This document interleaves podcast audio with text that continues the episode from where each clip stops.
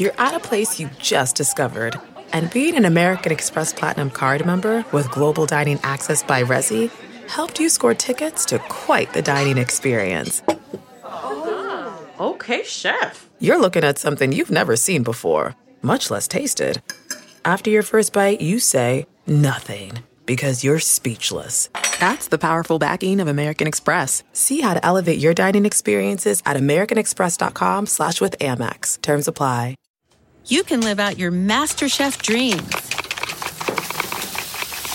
when you find a professional on Angie to tackle your dream kitchen remodel.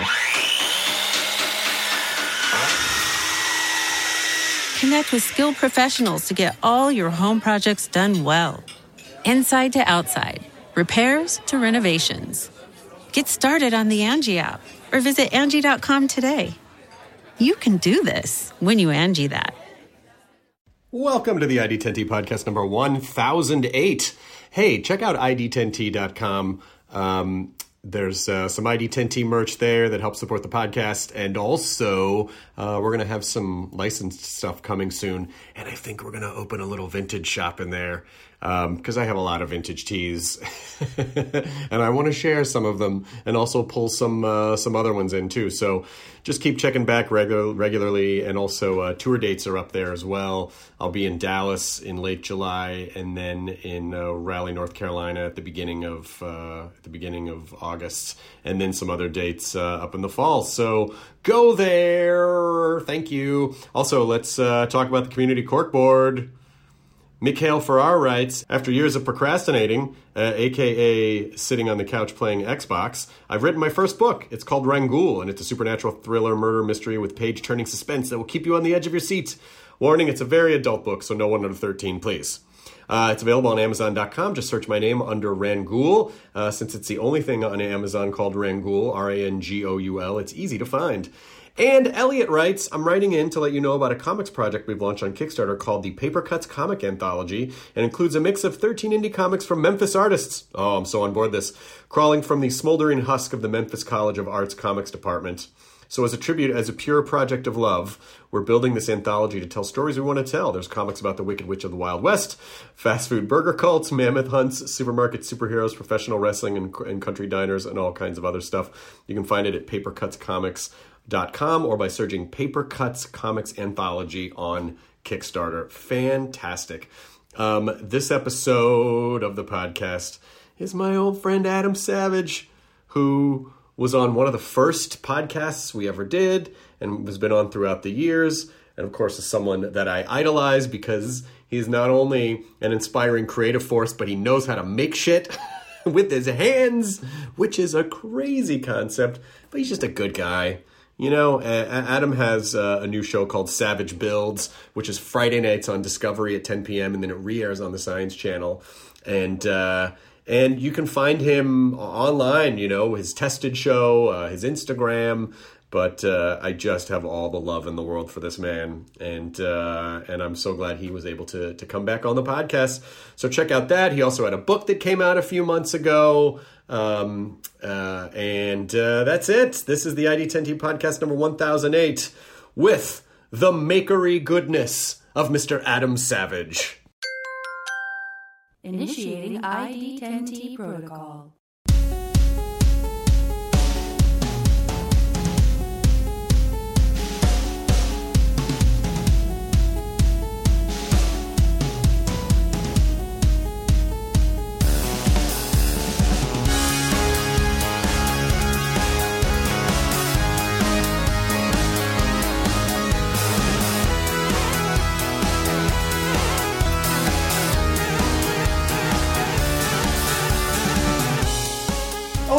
These mics from the guy in Oregon. Oh, you know this Trumpet Labs? I do. Your These Trumpet are- Labs? So do you know the the band the Milk Carton Kids? No. They play at Largo Like I all the should. time. They did all the music for Inside Llewyn Davis. Oh, gotcha. Um, and there are a couple of troubadours, and they trap their entire road package is one of these, All of these? just one. And they they use two acoustic guitars, and they placed us at the apex between their voices and the guitars. They sound amazing. Hey, Deb, can you grab a couple of waters? Thank you. Do you know about how this I'm sorry. No, go ahead. Go ahead. How this guy puts these together? He buys these apparently cheap Chinese cardioid mics, Mm-hmm. Yeah. which are like a fifth of what a really good one costs. Yeah. And what he finds is about one in three fail, but the other two are just as good as high end ones. So you're really, it's just a little bit of a roulette game. It's like, so he goes through this QC process where he gets the ones to fail to fail, and then uses the other ones. oh, that's fantastic. I know. That's fantastic. I'm so glad that you are here. Uh, I miss seeing you. I have not seen It you in quite a long long. time. And, uh, and, and as far as the podcast goes, you are really part of podcast history, like our podcast history right. in particular. Thanks, Deb. Because, um, you know, the first you the very first live show we ever did at Largo in 2010 was you. And you, so you, you, you. I mean, it's such an important moment in my life because that was the first time I ever tried stand up in front of a crowd. Oh my God, Your insistence and encouragement, And it went great. went so good. I mean, even the, the the weird thing about that though is because I remember you were doing some material about your son, so you referred to as thing one and thing two. Yep. And then that was eight years ago. Like Yeah. now they're fu- They're probably fucking grown. They're humans, yeah. Uh, in fact, one of them um, worked for me on my show, Savage Builds, and was my belay when I was flying as Iron Man. Oh my God. And so at a certain point, he he's you know he doesn't advertise that he's my kid. So there's this point at which he saved my life, right? Like I lost an engine and I fell, and he like caught me before I hit the deck. And when I stood up again, I turned to him and I said, "Thanks, handsome." and this PA that- who he was working with turned to him and said, "Why did the boss just call you handsome?" uh, he's my dad. He's my dad. All right, that Oh, okay, out. I guess that's all right. That's all right. I mean, is it was were you? Well, he's not a kid anymore though. So because I know for a long time, anyone who is famous who have kids, you want to kind of protect their identity so people don't get weird. But now they're um, adult humans. You know, it's we ended up we shot a piece to camera where I explained that he was my son Mm-hmm. and I named him on the show. We decided not to cut it into the episode. Oh, really? yeah, I, I I tweeted that that was my kid. Yeah. I still want them to have their privacy. Sure. I still want them to eh, because it's you know it can be confusing. I remember my wife when we first got together, when we first started dating, she was working for a boss and she noticed that his attitude toward her the boss she'd worked for for like 2 years that his attitude toward her changed when she uh ah, do not disturb. Her his attitude towards her changed when he found out she was dating me. Oh, that's so weird. Right, like that, that's, that weird social navigation that people do. It's, Yeah. it's peculiar. So I want them to have their own experience of the world rather than always filtered through me. or at least being able to choose whether or not they want that kind of a life. exactly. But that show was so much fun, and in the audience was Craig Ferguson. Who had told me, who's a fan of MythBusters, and had said, "Oh, if you do stand up, I'll come out and see it." And Yeah. I was like, "Sure, like that's ever going to happen." And then he did. He did, and then we became friends after. He came backstage. He was like, "This is fucking great. I'd love to do it. You should come on my show." And then I started going on his show and doing the mail segments, and and we were so it was it was a very significant episode because it also established. It was the first time I thought, "Oh, this." Kind of podcast genre like this platform Yeah. it doesn't just have to be in a studio. Like you could do a live show. Let's experiment with that. And we started doing live shows after that and it totally changed. Like oh it can be anything you want it to be. Yeah. so it was sort of a fun it was sort of a fun you know version of a of a savage build with a with a with a media platform so that was a very fun episode And then the second time we did that show together, which was again at Largo, where Craig was your main guest. Yeah, yeah. Um, and you had the amazing and incredible Sara Watkins come play. Yep. And that's when I met and became friends with her. Yep. And again, th- this cascaded into all these other areas of my life. I mean, it's so like that. It's so funny to see what the Venn diagram like, like the crossover of comedy, science, television, music. You know, it's just like Indeed. all these things sort of uh, come together. Because Sarah's great and her husband is great. Oh like they're just such great people, and so like Largo is just a magnet for I love that place. no matter what types of stuff Largo puts up, there's so, there's just like a weird common cultural thread, whether it's music, you know, even if it's bluegrass or more uh, rock stuff or comedy or whatever it is. And the, and the, the backstage at Largo fulfills my childhood dreams of what I hoped backstages would look like. Because it almost feels a little bit, especially if you're doing a show where there's sketches. It feels like vaudeville. Oh, it does. Where it's like, oh, there's someone with holding the mandolin, and someone else is putting a duck mask on. Well, I used to a- do Thrilling Adventure Hour. with Yes, that's exactly right. And I'd be there, and over here would be Josh Malina, and there's Jon Hamm, and they're about to there's put on Nathan like Fillion and dresses Phillips. go- and, yes, yeah, exactly. Paget Brewster. And Absolutely. Everyone's getting into character and dressed up. Ah, yeah, But but like when you travel around the country and you perform in different theaters, you really get to see, as someone pointed out to me, like you visit an old Fox theater, Yeah. and you learn what people thought of performers back in those days because the dressing rooms were the smallest rooms in the theater. they were shitholes, like doing the old Letterman show, right? Yeah. Where the dressing room was like this big. yeah, shit in that bucket. Yeah, exactly. And uh, here's a corn nut. Exa- One corn nut. And then you do, you know, I've played in uh, other places, yeah, where it's always cinder block, mm-hmm. right? Like it's the, the dressing room, it all just feels like a prison complex. Yep, yep. But the Largo with the Christmas lights and the, the, the, the warmth of that backstage, I always feel at home back there. it's a good experience. Yeah. it's a really good experience. I also, that first night, um, my wife and I also ran into Martin Starr oh yeah, at Largo that night, and we had the experience of that spontaneous experience you have where you love someone's work and you see them and you go, "Oh, hey!" as, Yeah. as if you know them, and they kind of have to navigate this. We, we didn't realize we we were very young at that point. We didn't quite realize like.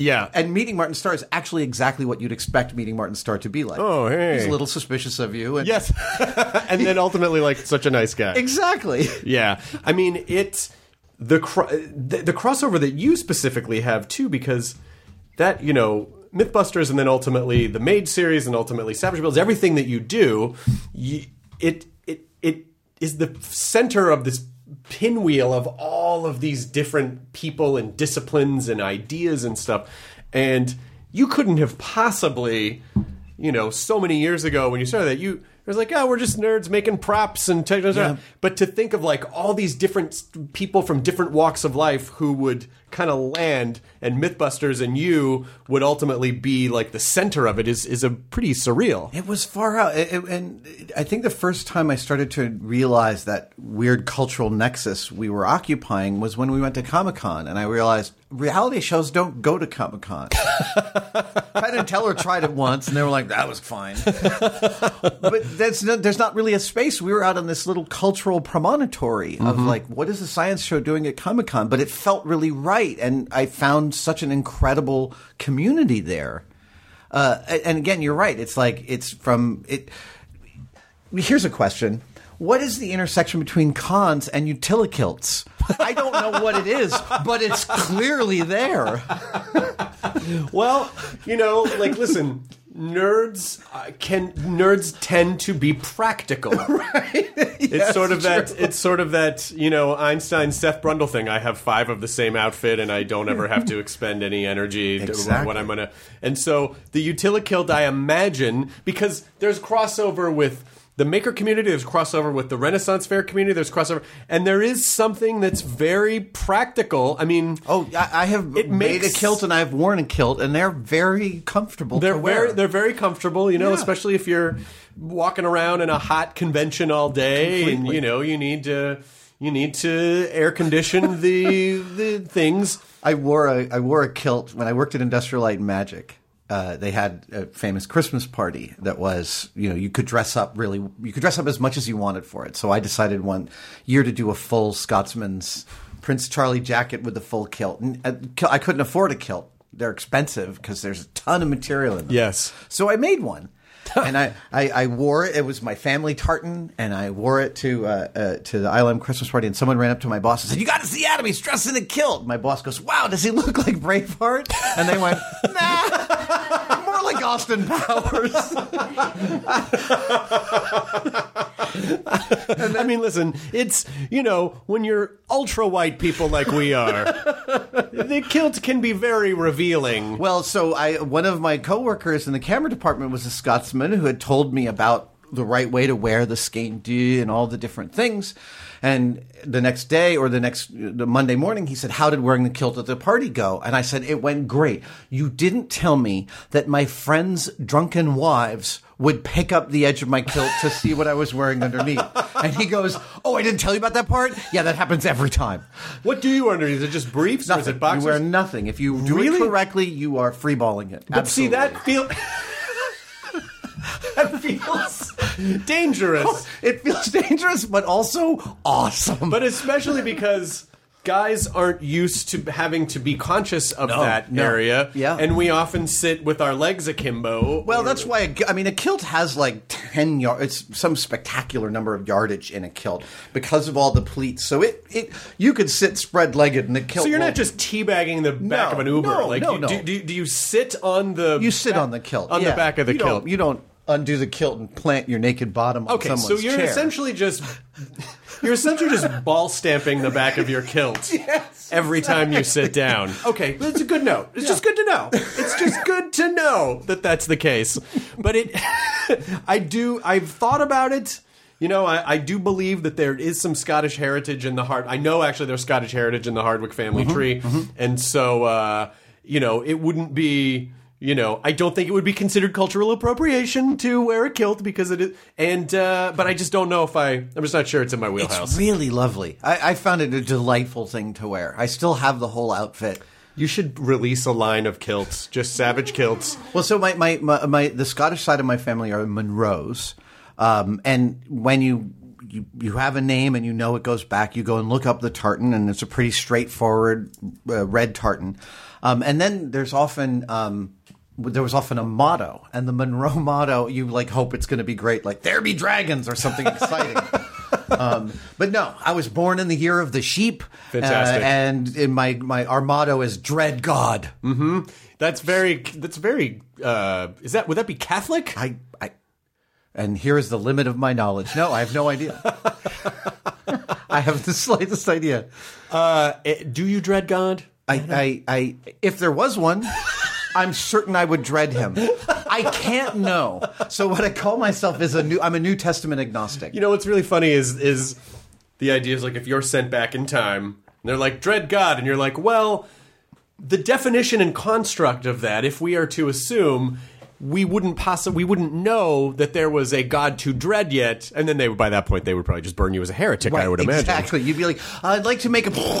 Where do you fall in the time travel thing in terms of like, because pe- you know, th- like people just think about time travel so cavalierly, like, oh, you go back in time and you you got to be careful not to change anything, and you got to do this, and you got to do that. But does anyone? I never hear anyone talk about how number one, uh, your gut flora would be totally thrown out. You'd first of all be vomiting and shitting for the first few days because Oh, God, you yeah. would, the smells you would not be accustomed to. Nope, much stinkier time. Yeah, awful. And, and also the, the the the water, the food, like you wouldn't be. You wouldn't be adjusted to the. You'd you'd get sick and die. I think within three days. Here's a wonderful example that sort of talks about that because it's a, it's a really really good point. Um, you cannot make San Francisco sourdough bread anywhere but San Francisco. Because if you tried to take the yeast starter for San Francisco sourdough to, let's say, Denver, Colorado, you'd probably get two or three loaves out of it before the local fa- flora took over. Yeah. Because they have like weed. It's location specific. Yeah. exactly. Weed and pine cones. That's right. Uh, it- it- so yeah, these things would be very, very localized. You're totally right about that. Wil Wheaton thinks he's cracked the sourdough code. Really? Well, he's he's become a bread maker. Oh, and then we I, did not I know saw him about a couple this. days ago. He was like, "I think I cracked the sourdough code. I think I cracked it. I had a couple of batches that didn't work, but then I think I cracked it." Oh, yeah. So I don't know. Will thinks he may have cracked it outside of San Francisco, Yeah. but you're right. The local the local floor will always. Well, so specific. I mean, then there are other sourdough starters. Um, the the other thing though that I like to think about time travel, and because I definitely agree with you, it would stink. And Yeah. there's a movie, um, Peter Greenaway's The Draughtsman's Contract. Okay. is a weird, wonderful movie, but it's the only movie from that period, like 16th, 17th century, where you could really see that everyone stunk. like the edges of all their frills were gray. yeah, their ba- like their benchmark stink is the worst smell. Yeah. I would imagine. It'd probably be like, yeah, two 17 year olds' dorm rooms kind of stink on your average human. And the second they like scooped a deer leg out of the dirt, you know, out of the cold dirt, and just threw it on a fire, you, like you would never. It. I mean, we watched Naked and Afraid a lot. Yeah. and even that just feels like how are these people not shitting their guts out Right. all the time? Right, right. And also how much we are not. Uh, evol- we we have we have devolved. Yeah. From being animals into complete creatures of comfort, we would not really know how to survive if we had to. But on the other hand, though, counterpoint. Um, there's a couple of great books that I read in the last couple of years. Mary Beard's SPQR, which is kind of a wonderful, tight uh, history of Rome from like 500 BC to 200 AD. Mm-hmm.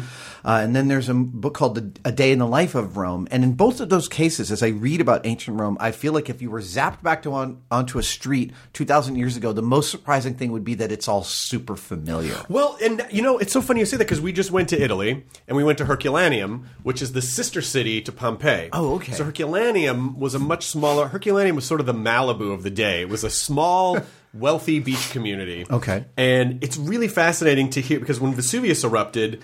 Um, uh, Pompeii was essentially flash fried in hot ash. So that's where you have all those people Yeah. who were like, you know, Yeah. and then they just turn into like taco shells. Um, in Herculaneum, because of their location, the, the volcano essentially created a weather, a weather pattern. And rather than being flash fried by hot ash, they were buried in uh, white hot mud. so there was like a tsunami of hot mud. So they uh, they were all basically cooked to death as as opposed to fried. They were bo- boiled by hot mud as opposed to fried. So in the maybe the 1700s they began excavating it, and uh, and so it's just a whole town that's excavated. And it, what you said is exactly right. They there were blocks, there were streets, there were street signs. You can see like you know some of the insides of the of the homes are, are still intact, so you can see like these gorgeous frescoes and the tile on the floor. They had plumbing. They had public fountains. There were um, lunch counters on every corner where they just had these urns, these giant urns at, on a counter, and The like, amphora, the, the yeah, the like bottles. apothecaries, Yeah, yeah. like apothe- like shop signs. It was very much exactly like you know, just a little less technological. And of course, all the plumbing pipes were lead. Right. But you know, Oh, also, if you were poor, you lived on the high floors oh, interesting. because that's you. Uh, where you lived was based on how quickly you could escape your building if it was burning. so the rich people lived on the ground floor. Uh, that's sort of reversed, Right. Yeah. Now the rich people like to be up high, but it is. But it is. You're right. There. there it, it's definitely. You know, in cultures that uh, that were a little more evolved, but if you were just dropped into the to, to the Middle Ages or something, you know, you uh, just Absolutely. feel like- Somewhere in the middle Europe in 16, 1470, it'd probably feel just like China. And, you know, you'd be, there's all these places where it would be surpassingly primitive. But I don't, I don't, I don't think. I, I think that if I were to go back in time, the couple of things I would probably bring Pepto. Like you'd want to bring something because diarrhea could kill Oh, yeah. you. Totally. Uh, It has killed. It. I remember looking up a number at one point of how many diarrhea has killed so many people over the course of history. Chappelle used to have an amazing bit about diarrhea and just about like going like there was a time where you just get diarrhea and like uh you just you're not gonna make it if you got diarrhea you you don't survive it. I've been thinking about. I've been thinking about diarrhea recently, and it's because. And it's because it's because Odwalla no longer seems to sell their super protein drink. Their old super protein, like one of their first smoothie protein drinks. They sell a vanilla super protein, which I love, but I have to admit, tastes exactly like kaopectate. And so clearly, I'm kind of recreationally reliving my childhood by drinking this stuff. Is it me or does every Russian word look like the word kaopectate? I totally agree. Do you know what I mean? no, Is that, was That's Chernobyl. my- was kaopectate my- Department of kaopectate? My stupid American eyes just see the word kaopectate with like a letter that's reversed. Totally. But it it it it, it is uh it's little things that we sort of that we take for granted because we are so um spoiled now that you know, if you think, because I always try to figure out like what, what what would you bring if you were on Naked and Afraid? Like what would because I Do you get to bring something? I You get to bring a thing. A thing. They usually give you a flint so you can start a fire. Did they and then give each you a person- knife? some a person can bring in you that can be your thing. Yeah. Or you can bring a mosquito net. Does anyone bring a knife that's also got a chainsaw at the other end? It's just like a total utility where it's like you can pull a tent out of it and then it's a clothes as, hanger. as long as you can hold it off the ground for yeah, a minute. Yeah, it's you still one thing, you guys. It's the one fucking thing. You're just trying to build this mega. It's the the Jamie Hyneman cheat index. like, well, how can I operate specifically under the exact words you used? I, I, I really feel like I would pay maybe seven figures to watch you and Jamie go on Naked and Afraid together, just to see. just Oh my god! see. I almost just did a spit take based on that. That is information I don't want. The handlebar mustache, by the way, uh, may count as clothing. I'm not 100 percent sure. That may you're not naked. You're not. You got that utility kilt on your face. Maybe he shaves down there in the handlebar in order to match.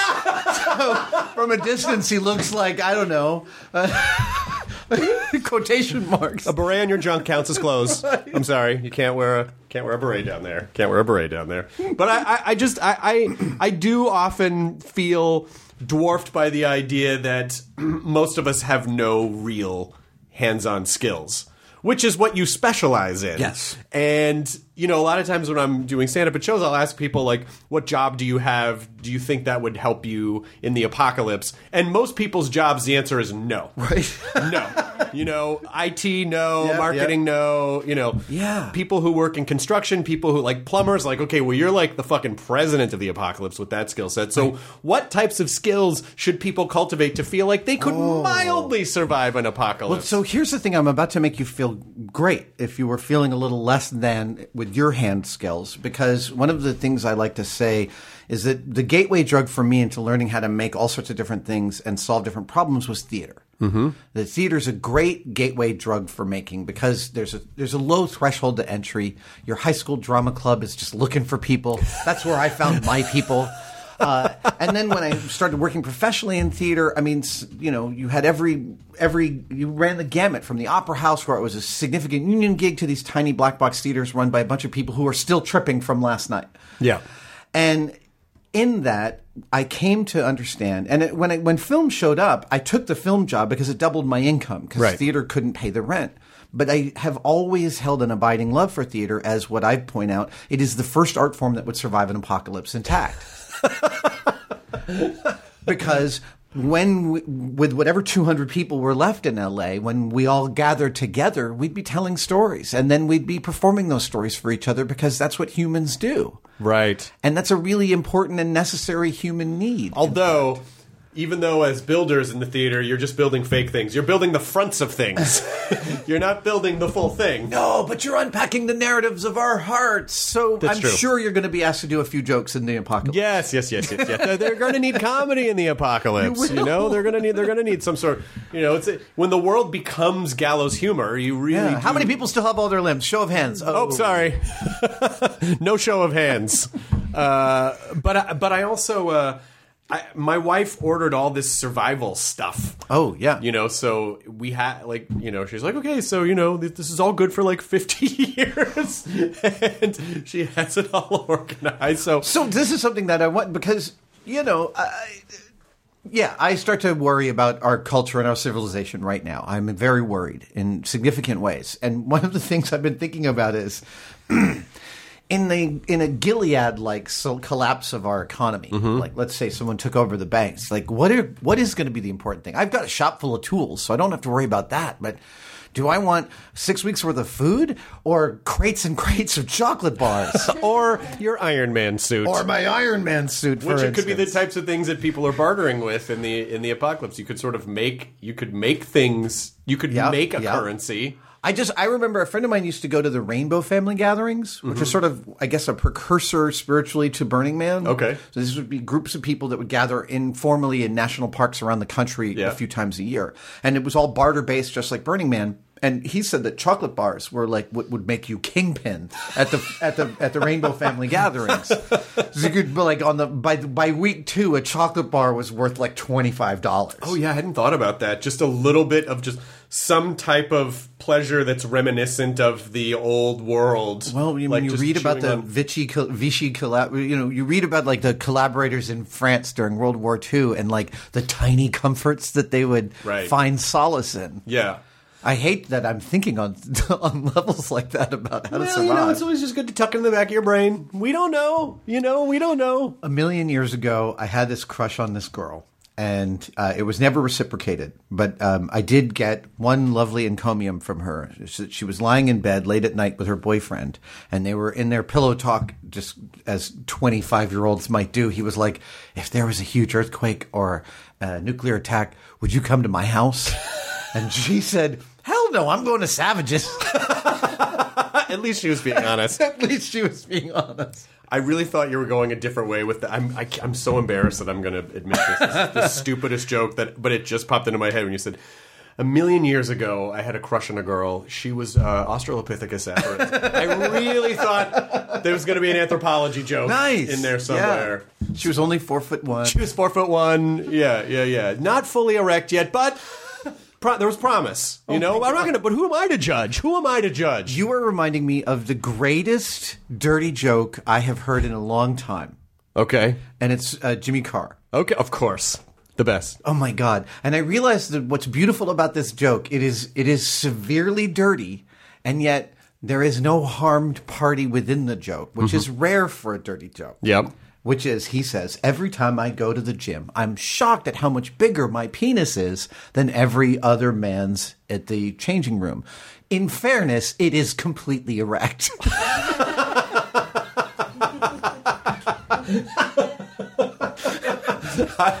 and I would put that in the pantheon with the famous Bob Saget joke. I had my mom's face tattooed on my ass because it was the only thing that would stop my dad from butt fucking me.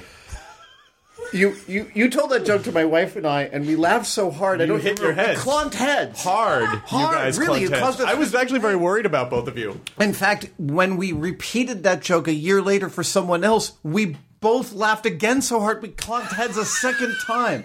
Two injuries. It was like the laughs, but then the tears of Yes. pain trickling and, through. And Ferguson confirmed for me what you said because you said that Bob doesn't tell that joke because he lo- the audience loves the joke. They laugh, but then they hate him. right? Yeah, yeah, yeah, And yeah. Ferguson said, "Yeah, there's a whole class of joke you can tell where you lose the audience once they're upset." Well, there's a half half the audience will laugh because half the audience has like a really you know like that kind of sense of humor, and the other half is confused because they're like, I don't. Am I allowed? I don't know. It's like the the jokes where people don't know how they're supposed to feel. Yeah. Like people kind of need to know. You know, even if something crosses a line, as long as that's part of the agreement of Yeah. the. But when something just crosses a line in a way where people are like, I don't know how I'm. I'm am I okay? Am I bad if I laugh at that? You know, then by that point, you know, And that's an interesting cultural moment. I know when y'all get into a room, shit gets dark fast. Yeah, yeah, yeah. And you, you guys really push those limits with each other because Yeah. that's the space you exist in. Well, comedy is a little bit like like when you're a kid and you're wrestling with your cousin or a sibling or whatever, and it's fun until it isn't. It's like it's fun until Hmm. Right, right. someone's arm gets twisted and it's like, oh fuck, and then it gets serious because it's like it's play, play, play until someone gets hurt. And so that's where it kind of can go sideways, but that's what's that's the tightrope walk, I think, of some of it. So And- that's really fascinating, right? Because it's a, you're, you're taking them right to the edge of safety, yes.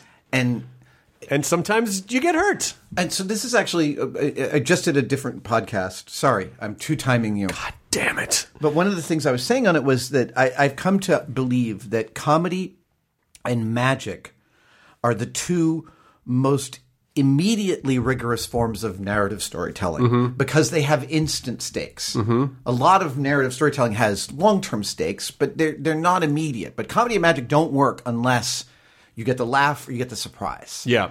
But and I've always known that magicians hold their audience in this kind of very interesting unsafe space, right? Like I'm pushing reality in front of you in a way that makes you feel a little strange, mm-hmm. but it's okay. I'm holding you tight at this juncture.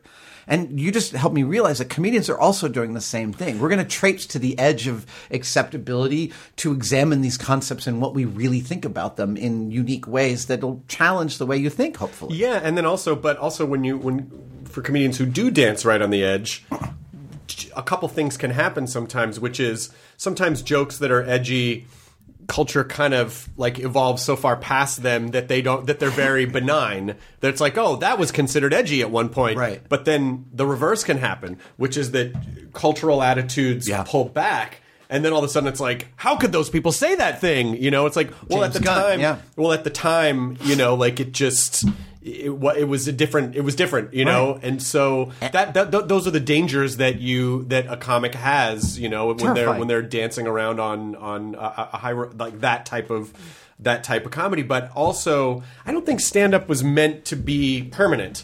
Like stand up i don't think stand up was ever really meant to be um, for any other audience than the audience that came to see it in that one show because it is an you're forming an instant community. right. And so It's a moment. it's a moment and mm-hmm. so when you put it on video or tape or, or album or whatever which obviously all comedians do to help promote their stand-up and it does get the comedy out to a larger number of people but also there is something that is there's a layer of separation where you weren't a part of the that Yeah. immediate community and so it's just a it's just a little bit different It's fun. I was my kids don't understand Steve Martin's old stand-up humor at all. right? Like it's to them, it's like, what alien universe could this be from, and how did you ever think this was funny? Yes. And the answer is, it was it was so impressively radical at that point. so like I, it's funny that you say him in particular because I, I mean he was always my idol he was the reason i ever wanted to do stand up he's my number one in terms of like I didn't know that. Yeah. And so I was watching one of his uh, early appearances on The Tonight Show last night from 1973, where Seventy three. 73. It's before he blew up. He had only ju- he was a writer. He had just been starting to appear on some TV shows. He was getting a little bit of traction, but he was not Steve Martin, Yeah, the yeah. you know the SNL concert act. So his hair was still kind of like almost you know really dark, and he did this bit called he did a bit about doing stand up for dogs, and so he because the thing was he was always like satirizing performance, Yeah. Which is just not something that people were really doing at the time. So he had four dogs in front of him on the Tonight Show stage, and he was like, "No, if you're a human, you're not going to get this. If you have a pet, you're probably going to want to call them in right now, and you will see them laugh like they've never laughed before." And uh, you know, so he, he goes, he starts doing jokes for these four dogs. He's like, "Hey, uh, Fido and Rover are walking down the street, and one of them had a bowl of food, and the other one's like, this isn't fit for humans." And then no one laughs, and then the reverse camera cuts to a close up of the dogs' faces, who just aren't reacting or who are looking confused. And then everyone fucking loses it, and then so the dogs start getting up and walking around, and so he's playing with that. But it was one of the most experimental things that I've ever seen on a show where Right. traditionally people just did really tight jokes and he uh, the audience at first didn't know what to make of him Yeah. And what bravery! it was so it was such a risky ballsy thing to do at that time when, uh, when so I loved his book. uh, Yeah, Born Standing Up, yeah. Uh, I read it. I uh, my wife and I during a, a long road trip around the Southwest, we read it to each other in the car. Yep. and then we got the audiobook and listened to him read it. Yep. And my only problem with him reading it is that he doesn't actually do his bits. He almost does He almost does, but he doesn't go full hog. And Yeah. I wanted him to. I, I mean which is funny because in the book he sort of explains why like it's it's funny he's sort of talking about why he doesn't do that stuff anymore so it's understandable that he wouldn't but you still want him to Well, it's a it's a lovely bit of um, of recapitulation because there's not many people who achieved a real cultural icon status in a field and then didn't talk about it for decades. And also when you understand how deeply opposite they you know, like how much of a character it was. Right. And how deeply shy and the social anxiety and the you know, it's yeah. it's such a yeah, the, I, I think when that book came out, that's not. I don't think that was really something a lot of comedians were necessarily talking a lot about or really open about. I think that book's about ten years old now, Mm-hmm. and so um, I mean, like none of the big super comedians. Yeah, yeah. Our generation of comedians, that's all we fucking talk about.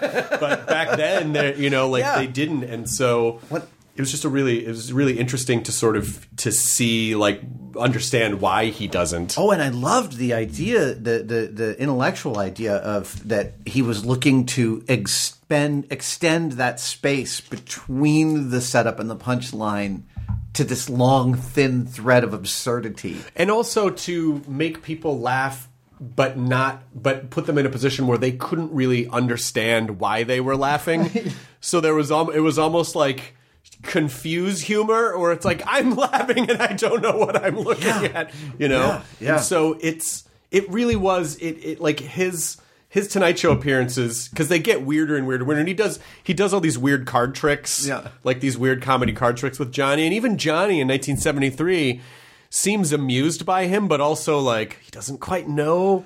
Well, and so so he worked at the magic store at Disneyland. Yeah. uh, as a teenager, and a friend of mine is a wonderful magician who met Steve at a at a at a gathering, and my friend is a master close up magician, and he was doing some close up magic, and Steve came over and he said. Um, do you mind if I have a go at the cards? And my friend said, I watched him grab the stack of cards and do a couple moves, and it's all I needed to see to know that he's a f- terrific magician. and a great juggler and a great banjo player and a great comedian annoying. and it, It's it, a- it's like everything It really is. but it uh, oh by the way his li- his show with Martin Short was great Was it? I got to see it live but it's on Netflix now and it's it's really great but I, you're kind of making me realize what it is that I think that kind of binds nerds together which is an appreciation of craft Mm-hmm. people appreciate that you have a skill where you can build literally almost anything they would appreciate the technical um, prowess of close-up magic. They would appreciate the technical uh, skill involved in bluegrass. Like, there's so many things that Yeah. that make sense to me about how these things cross over. And I think Largo is the example of like it's the magnet for people who are obsessive about craft. It's totally true, and it's actually that's the story that I. That's a, it's kind of ultimately the story of each episode of Savage Builds. Is I one of the early titles in my head, which doesn't work for World War II reasons, was the Collaborator. because we we exist in this culture that is obsessed with the idea of a singular creator, and I grew up with that myth. I grew Yeah. up with the myth of my dad being a singular creator, and it's a total myth. And I've been lucky enough to meet a couple of singular creators, and they are they are absolutely rare. Right, the rest Oh, of people us, who who survive without collaboration at all, like hermit hermit or- craft. who just generate unbelievable things just from themselves. Right. The- most of most of all of humanity, we have to work with each other. Right. And I wanted to build a show in which I was bringing in different people to play with every week, and you got to see different types of collaboration, different things that I would learn from that collaboration, and also. Whenever I encounter somebody who's deeply obsessed with what they do, I get super excited about what I'm going to learn when they open that door and show me the inside. so uh, when you really unpack it, Savage Builds is a show about chemistry. Yeah. Oh wow. Yeah. because Nice. you're because everyone that comes in you create a different thi- a different uh, molecule or Yeah. a different formula Well, you know, you when you have a when you have a thing that you do and you bring other people into it, you always have to do a bit of caretaking of them. They're coming into your house. Yeah. Um, I, there's something really the, the the second time I did Craig Ferguson's show, he came up to Jamie and I and he goes, "I hope that was okay. I hate doing any show that's not mine." And I thought that's such a lovely gift to give because it's totally true. When you're on someone else's show, it's always like a little bit of it's a little bit scary. And you know, so bringing people into this show and putting them in an environment where we were actually going to be figuring stuff out on the fly Yeah. while cameras were rolling, and it didn't always work out. but that makes me wonder about when i mean mythbusters was quite the security blanket for a long time you always knew you were going to go back to it each season you always knew it's like you Yeah, know, it's a- became a juggernaut for you a were a juggernaut and it was like okay we're set for a while Mm-hmm. and then the show ends did you sort of feel did you feel relieved or did you sort of feel like uh, who am I? What am I going to do? What's my identity? all How do I, how do. I work again? and and for for how I navigated those first few months after the show ended, I have Paget Brewster to thank. oh wow! because I was uh, backstage at a Thrilling Adventure Hour show at Largo. Yep. And Paget goes, "Oh, sweetie, your show is ending after how long? Thirteen years. Oh, sweetie, you're gonna go crazy." she was like, "You're gonna lose your Because of Criminal mind." Minds. Yeah, she said I did that show for six years, and when it ended, like I lost my mind. It- just the, the stability of doing the same thing every day. and I was like, "But I have a freelancer's brain. I've always been wondering what's next." And she was like, "It's not going to matter. You just, you've been doing the same thing for so long. The shift in your life is going to feel totally destabilizing." And yeah, I mean, it, it was it was quite difficult. Um, I, and I'm still figuring it out. Right? That was 14 years of my life, or we made the show for 40, 200 plus shooting days a year for 14 years. Jesus. Right? There just wasn't a stop. Uh, so I spent the last two years doing just stuff for tested. Um, Savage Builds was back into that kind of production. We did six day weeks, 12 hour days for four months, which was brutal. Um, I, I really I don't want the second season to have the same schedule. I, I was in my 30s when we started making MythBusters. Oh my god, that's so crazy. Right. That's so crazy. Um, and so really part of what I'm what I'm considering is like no, how do I want these days and weeks and months and years to kind of play themselves out? Right? Like uh Mythbusters was a tremendous amount of work and it was a train I got on before I knew it was going. Right. And then I just went with it. But now I'm driving these trains and I still have all sorts of masters to serve and different things to balance. But the question still remains for me as the creator and the, and, and the locus of this of like, how do I want these days to go? Okay, I don't want to do 12 hour days again because that's really hard on an entire crew of people. Yes, and it's hard on you too, and it's hard emotionally, and and also, you know, as we as we start to get older, kind of having these existential thoughts of, uh, is this how I want to spend like the last, you know, hopefully thirty years of my life when I look back, you know? And we both know people who are driven to ridiculous degrees. Like I've heard stories about Beyonce landing from a red eye and doing a two and a half hour complete concert rehearsal that she doesn't have to do at the at the full hundred percent she does it. But You can't argue with results, though. You can't. You can't argue No, with results. You absolutely can't. That's that. Like when you look at the most successful people, someone might get lucky once or twice, Right. But for the people who sustain success and stay at the top, it is people don't. I think I don't think people really. For anyone who's like, I want to be like Beyonce, it's like, but do you? Right. Because do you? Would you want to sacrifice as much of your life, your soul, to have to be able to? Um, to maintain that level of perfection, and it's real, and it's a it's. I, I love what they do. I love what she does, and I you know I watched that documentary on on cable of Bruce Springsteen recording "Darkness at the Edge of Town." I don't know if you saw this. It's No. amazing. So this like twelve song album, they took two years and recorded over sixty songs, some of them five and six times in all different genres to choose these twelve songs. 12 14 hour days the band talks about it openly as just this grueling slog and it's an amazing album yeah. and I watched that and I was like, that is not me. Nope. I want to go home at 5.30 or 6 o'clock and have dinner and I, mean, want to that's chill out. It's like, do you, you, you know, when you're young, I think you're so hungry and you want to be. Maybe not everyone, but I think a lot of people are like I want to be the best. I want to be the biggest. I want to be the most. Whatever the superlative is, and then at a certain point, you're like, but I don't know. Like, wouldn't it be great to have fun? Well, and there's there's like a quote from Spielberg about the 70s where he's like, "Oh, it was great. We were all single and had no responsibilities, and all of us just did nothing but work." And also there was coke, right? like just fueled the the coal of the 1970s film industry. All aboard the coke train. No uh, stops. And I think when you're young is exactly when I mean, you the know, literal snowpiercer. nice. You're just on a coke train that never that just keeps going round the world. I don't know. I never did that drug, so I just don't. I never. I was never a drug guy. No. Uh, so I don't. I don't know. I but, assume. but but when you're young is when it's time to bust your ass those crazy hours, Right. And and do that. And it is like I, I don't know how I got on describe what I feel like is an apology for not working harder, Right. But it isn't it, to me that bal- that life work balance is really important. And so actually, when MythBusters first became a hit, when it first was clear this train was going for a while. Um, as you know, when you when you have a successful show, your corp you have a power with your corporate parent that you that you didn't before, and that power is weird because you could talk laterally to any you could talk to anyone within the hierarchy, right? And so, what do you do with that power? Well, you don't you don't use it unless you really know what you want with it, Right. And the only thing I did with it for years was just expand our shooting schedule. So we had by the end, I think, more than ten shooting days per episode, which was such a luxury. Yeah. And it really did allow me and Jamie and most of our crew to go home every night at like six o'clock to keep regular hours because the alternative was would be insane. normal like cable shows is you know even Walking Dead shoots an episode in like seven or eight days. Right. And they're shooting these long days and they've got two crews back to back overlapping their everything has a cost and i think people when they think about what they want in life they don't ever do like the spreadsheet cost benefit analysis of like what's it really going to cost to achieve this Time and what, energy what are the life costs Yeah. we don't ever calculate the life costs and we just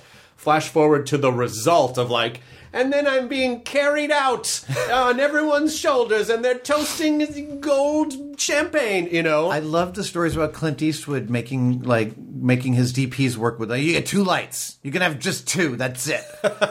Done. Move on. Right? He he makes his crew shoot nine to five. Apparently, and, and like he's like it's like you know, film is not worth ruining your life over. yeah. I mean, it it because And I'm not denigrating people. Like I'm not denigrating the 14 hour days. No, of You course know, I- not. Be everyone, but everyone should just be aware that that is a choice, and Mm-hmm. what are the costs of that choice, and do you want what comes with that? Because you never, you know, it, it is always that sort of like Faustian clause of like, oh, you know. Uh, I, I want to be you know I really I want to be I want to have millions of dollars. And then like someone shoots your legs off in an accident and you're like okay now you have millions of dollars but it cost you something you know? Well, there's an old Jon Stewart joke when the the first guy who circumnavigated the globe in a plane landed somewhere in Africa, and Jon Stewart was telling about it on the Daily Show, and he goes, he was joined when he landed by his wife and children, and he commented how how much his children had grown since the last time he paid attention to them.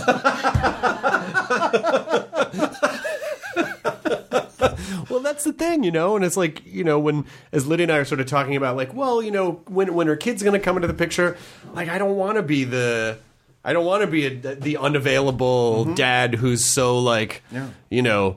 Sorry, I can't talk now. Dad's uh, chasing his dreams. You know, it's like Dad, Dad's running. He's not running away from you. He's chasing his dreams. Those are two different things. It, looks like the same looks thing. like looks like the same. You're still seeing the back of Dad's head and from the distance, but he's chasing his dreams. You know, and and I don't necessarily like. I want to figure out like what that balance is because it feels like any person who gets older, whether or not they have material success or not, they always kind of land at the same thing of like, eh, it's fine. But maybe I wish I had taken more time to have a birthday party or hang out with friends or talk to people or you know I can't take all this you know it's like I can't I, I, I can't take all of my movie props that I bought in auctions with me Right? No. I, I could be buried in dark helmet I could be buried could. I could be buried in my dark helmet so maybe I'll do that but other than that it's like Well, it also becomes it becomes harder to make friends when you're older. Yeah. Making adult friends is weirder because you start to become very specific about the kinds of crazy you can overlap with. Yes, and also, you know, when you're young, you well, at least when we were young, you'd talk to people on the phone. It feels weird for an adult to call another adult and be like, "Hey, what are you doing?" Oh, like, Oh, I'm why so are you calling me? suspicious when people do that. Like, What do you want? What do you want?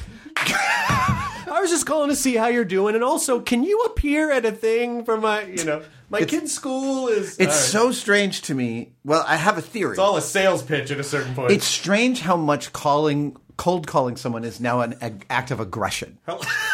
It, it's really aggressive. You're like, is war. why are you? I'm just dropping that. I'm not even gonna. I just don't even know. Hey, don't know. I don't know if you got my last message, but I was just uh, checking in. Why are you checking in? So I have a theory about why. Uh, and I think it's all about the delay. I think it's about the what's called latency between what I say and what you hear. And it, when I was a kid, the latency was almost non-existent. The phones were all landlines, and the copper wire went right to my girlfriend's house. And when we were talking, we had effectively, I looked it up, something like seven milliseconds of latencies, a seven thousandths of a second. Oh, wow. So there's basically none. I, f- I can hear the room she's in. She can hear mine. It's an intimate conversation. But when you called people overseas in the 70s and the 80s, it was always like about a quarter of a second, 250 millisecond delay. Mm-hmm. And it was, you joked about how hard it was to talk to someone in England because of that delay. Well, currently our phones have between 100 and, 100 and 250 milliseconds of delay. oh, really? Yeah. And that delay is part of the pro- post processing that happens from the sound signal that happens in your phone. And they've prioritized, actually, so they can prioritize call, call quality, like the, the, the, the sound of my voice, or the latency, but doing both is. You, you have to make an, an you have to make a call. Got it. And they've prior phone companies up till now have prioritized the quality but not the latency. And I submit that the latency is what makes talking on the phone awful. And here's my example. Okay. You talk to your wife at the end of a long shooting day and it's a rhythm. Hey, baby. Hey, sweetie. How are you? I'm good. How was your day? It was great. Um, shall we meet at the thing for dinner? Yeah, I'll see you there. Love you. Bye. That's a rhythmic, normal relationship conversation. But try and have a fight with your partner on a cell phone where you're like, "It- it- it- it- go ahead, go ahead, go ahead. Go ahead. No, you. No, you. I said no, you. Right? You can't get to a rhythm because you can't actually interrupt or you can't actually respond in real time. Well, that's why fucking conference calls are the worst. Oh, the when There's six people. There's silence. Shoot. So anyway, okay, no, you go. Oh no, what's that? Oh no, I'm sorry. No, what you were gonna say? Seventh No, I'll layer just of stand hell. back. Yep. Oh, and then no one says anything. Okay, so should I? Okay, fine.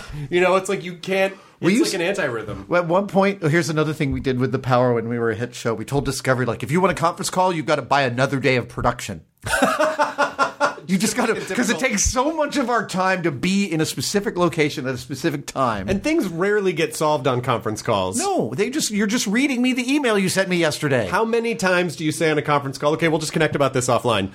Okay, well, we could have just connected about it offline before. You know? Seriously, most of so many conference calls are someone reading me the email they sent yesterday. Yes, and it's and and you're and you don't you also don't know the only way you know that someone's phone is dropped out is because you hear that bring like when they reconnect. Okay, what'd you miss? Hi, sorry. There, there was this old um, comedy bit done for a Canadian advertising festival called Truth in Advertising, and it just the opening joke of it was my favorite, which is a bunch of ad execs sitting around a conference table and the phone in the middle, and you hear the guy on that phone, and he goes. Uh, I thought the best approach was to repeat everything you said in the first call and shuffle the words around a bit. I was like, yeah, that checks out. Because conference calls, I think, are just designed to make it seem like something's happening. Yeah. And the more people on a conference call make it give us the impression that it's more important and therefore, you know, more value. So I've heard. I just heard a really interesting thing from my friend Anil Dash of Glitch um, about video conference calls, and it turns out there's this new paradigm apparently among some people who are starting to understand that if you're going that it's bad to have some people at a conference table and others dialing in on video because the people in the room tend to prioritize the others that are in the meet space. Sure. And so at Glitch, apparently, they now try and be rigorous about if there's going to be people dialing in from video, everyone dials in from video. Oh, just to, so that everyone's on levels the same- playing field. Got it. Yeah, I mean, I don't. The thing that I don't like about FaceTime or video calling is because I feel like you're always looking at yourself. You are so always doing because it's it's so unsettling to feel like someone's looking at you and you're not looking at them because you're looking at the camera. Like if there was a way to make the screen the lens somehow. Well, at some point, with, when we, you know, I just read Fall, Neil Neal Stephenson's new book. Okay. and he he posits several futures up to like about 150 years in the future. I think 100 years in the future, give or take. Um, but about 20 years in the future is where we no longer have laptops or phones. Everything's in our glasses. Well, yeah, because it, because it mach- the, the the interface of the machine hasn't really changed that No. much since the typewriter. Yeah. and so. I feel like people behave like machines because the machines are forcing us to interface like machines. Oh, and so it's very depersonalizing. Yeah, yeah. So it's very easy to you know to be for people to be shitty to each other online because they're it's a machine Right. and they're leaned over the machine and that, that we're almost kind of enslaved by machine where like there is already kind of a terminator-esque m- m- machine dominance over humanity because we're forced to Right. interface like indentured servants essentially so dark and awesome. and so like I, I feel like the future is going to have to be more augmented stuff for things that are more um, just woven into like humans are going to have to take back Yeah. the interface and make them more human and less machine oriented. I think. totally agree. so that is folding them into glasses, contacts, whatever. Augmented reality is the thing I'm most excited about. And I've just started, I got the Oculus Quest. I've actually been playing games for the first time in my life. Yeah, I'm super into Super Hot. Do you know about this? no, Super Hot is a VR game in which, um, so you'll be zapped into a level, mm-hmm. and you're standing in a room, a white room, and there's some low res red figures around you. Yep. And none of them are moving. And there's a gun in front of you. And as you reach, and these these figures, let's say they all have guns and they're all down. As you reach for the gun, they all start to move, and what you realize is time doesn't move until you do. oh, that's fucked up. So that you reach for the gun, and one of them pulls the trigger, and a bullet's coming towards you. So you stop moving, and the bullet stops.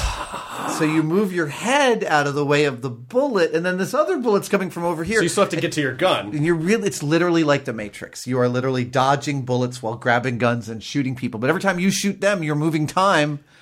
You know, It's I, so I really, im- I really want to do VR, but I just need the frame rate to in, to get better, so I don't want to throw up after f- seven minutes. I have one of the weakest stomachs known, and the Oculus Quest is not bothering me. Now, I do get bothered by specific things like being moved in game, Mm-hmm. like when you're on a conveyor belt or you're being zapped here. That I don't like. And I like Super Hot because it's got none of that. You are always kind of standing in place. what do you think the future is going to smell like? we know the past is stinky. Is the future going to be stinky? Is it going to smell industrial? Is it going to smell cleaner? Is it going to smell? Wow. You know, like are are we going to are we going to infuse? Are are we going to have? Uh, some type of augmented sense reality, like a sensory reality, where we can create the types of odors that we want to experience. You know, that's still such a weird area. Neal Stephenson, who I, I was just talking about his book, I know him, and he was talking about that apparently the way we smell um, operates at a quantum level. Like the the the sensors in our nose are actually uh, operating at a quantum level to detect sense that is almost might be impossible to replicate mechanically. Yeah. which is totally bizarre to me. It is that it, that it, I mean, like we obviously don't have the technology now, but maybe Right. as quantum computing Uh, becomes be. becomes more of a thing. But I mean, we're look. I only hope that the future does not smell like gasoline. How's that? My goals are small. I'd say within 50 years, there's a good chance it won't. so I think we're probably okay about this. Oh I think God. we're probably okay about that. But I also think, like, it does trip me out to think that whatever I am smelling, I just assume that there's a shared agreement on what that smell is. right. But I don't know what you. I can't ever possibly know. Like, we're basically imprisoned by our own. Yeah, by By our own yeah. perception. And how do we know our red is red, etc.? Hey man, oh, I'm fr- we're back you to ever really looked at your hand? Hey man, like how do I know that this that this table is like what you see as a table? Maybe what you see looks like an aardvark, man. Fucking crazy, you know, like all that shit. Well, so that's actually Fall. Neal Stephenson's book Fall is really amazing, specifically because it posits um, the first uploaded consciousness Oh, into wow. a digital frame, and I don't want to spoil it because he take he goes in a really cool direction. With it. Okay. it. yeah, All right. it's really worth reading. I'm totally in. I'm also uh, excited about your show. I mean, of course, I follow you on Instagram, so I see you posting all the shit that you're building. And I've also been in your. I'm sure this is a different lab, but I've been in your. I've been in your garage, your hobby garage. You've been in the cave. I've been in the cave. yeah, you've been in the cave. I've been in the cave a few times, mm-hmm. and I love that you have basically just been on a path. It seems like since you since you started in theater of whittling down more and more and more. What is the essence of what you're passionate about? yeah, you know. And with MythBusters, there were a lot of these certainly like big ideas and a lot of big scientific principles and a lot of testing of things. And now it's just, you know, what can I make? How do I craft this thing? Well, and I also commensurate with that is telling that story over and over and over again because I want everyone to experience the joy I have in making things from scratch. And I want to encourage, like, so uh, in May, I came out with a book called Every Tool's a Hammer Life is What You Make It. And it's about me and my history of making. It's about the philosophy of how I set up a shop, but it's also a permission slip to the audience, to the reader, to do that thing that they want to try. I, so I remember Wil Wheaton telling me about being your roommate in college the night you said, I think I'm going to go try this open mic thing. and it's amazing that, right, there's a witness to that moment in your life. Yeah. And that you guys share that incredible history together. And there's also a moment of inflection at that moment where he might have said, You fucking idiot. That's a stupid thing to do. Don't Right. go near that. And that might have really mattered at that moment and Absolutely. changed the whole course of your life Absolutely. but you had somebody next to you who was like, "Do it."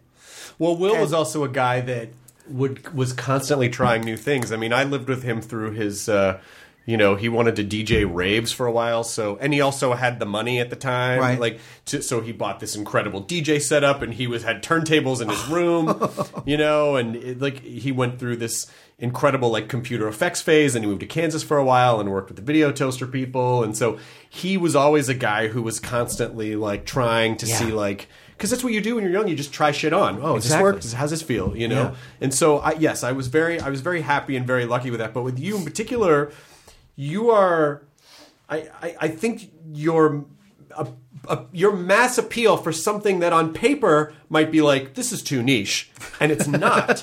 Because you in in in practical application you're really kind of the nexus of art and science. There's like a real art to your science and a, and almost a science to the art as well, and that's that is a very unique thing in our world, and I think that's what makes it so appealing to people. Well, and that's the other story that I keep wanting to tell, which is that I don't think there's any real difference between art and science. And I'm I I submit that when we say things are in art and science, we actually are literally placing them at opposite ends of a spectrum. Yeah. We're saying they're this, but they're also this. yeah, But what I came to understand, and what I think every kind of geeky science nerd understands in their soul, is that these are both just methods that we use for telling stories about how to understand the world. right. And one is arguably more emotionally based, and one is arguably more rigorous, but they deeply vent into each other's. I think they both cross over. I don't know if you ever saw, bringing it back to Steve Martin, his play Picasso with La Uh, Pina Gil. one of my favorite theatrical experiences I've ever So had. Einstein meets Picasso, and they're both given like 30 seconds to write something down. And, uh, you know, um, Einstein writes a bunch of numbers, and then um Picasso makes a painting. And they're trying to determine who's the, is the best, I guess. And Picasso looks at Einstein's and goes, "That's just a formula." And Einstein goes, "So is that." And it's like, "Oh my god, that's fucking amazing!" You know, it's like that kind of that idea of that. You know, uh, that there is so much crossover and those two things are so interconnected. But I never thought about it in terms of storytelling expression in that way. So I was doing I was doing Neil deGrasse Tyson's podcast a couple of weeks ago in New York, and his right hand Chuck is a stand up comedian, and we were talking about scientific experimentation, and I was like, Chuck, what are you doing when you're workshopping material at a club? You're iterating ideas. You're Yeah. iterating concepts and seeing which ones work and which ones don't. That's, that's it's that's scientific a method. scientific approach to comedy. Yeah, it's a scientific method. You have a hypothesis. I wonder if this joke works. Yes, uh, airplane bathrooms are weird. I wonder if they are weird. Let me go test this to see if the science of the audience supports this. No, they do not. Yes, they do. Here's what I need to do to So every comedian is a working scientist. in a way. Yeah. Yeah. I mean, that's a that's a good way to make us feel more important when we're telling dick and butt jokes on stage. I just want everyone uh, like when when you take your point of view and you are lucky enough to have a, a career in which you can take that point of view and make something with it that exists that people will experience and it may change their minds or it may give them a new viewpoint. Every time you take your point of view and make something, whether it's a poem or a dress or a table, um, you are actually being part of your culture. And that's a power. That's a genuine, real power. Um, when you're surfing your stuff on your phone, you are you are consuming. But when you make something, you are contributing And expressing, yes. and expressing. And to me, humans are at our best when we are doing the latter. Uh, I am a consumer just like anybody else. I'm as addicted to this thing as anybody. And yet, I like my goal is that every kid uh, gets to understand the power of doing that, of of exploring their own point of view to see in what to seeing what they could make and contribute to their culture. Well, consumer consumerism is in and of itself is a cul-de-sac because like because if you don't if you don't re-express something, then you're just basically caught in a loop, and you're not. You're right. You're not necessarily part of the rest of you know the the human experience. You're just eating. Yeah. You know, like Yeah. your your brain is just eating. We we talked in the. I worked in the toy industry for a while, and we talked about toys at that point. It, it was the late '90s, and toys were just coming online that were much smarter, much better electronics that quote played themselves. Oh, So this whole class of kids' toys that you like bought, put batteries in, pushed a button, and it would dance for you. right. And, that, that- And you just that- looked at there's it. There's no play going on. Yeah, you're just staring at a thing Unless you can create a story with it, you know. right.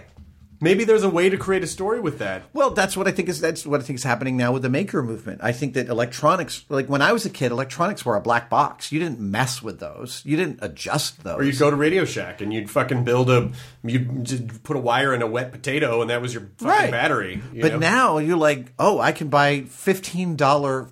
I can buy a desktop computer for fifteen dollars that's on a card, Mm-hmm. and I can turn it into a robot that can navigate a room by itself. well, now we're all that- going, now we're getting back into like get having skills that hopefully would, you know, where we're, where we get handsy. And I think people are, are thirsty for that. They again. are, and we need it. Uh, so a friend of mine counsels uh, uh, uh, uh, he counsels homeless youth and teaches them how to cook.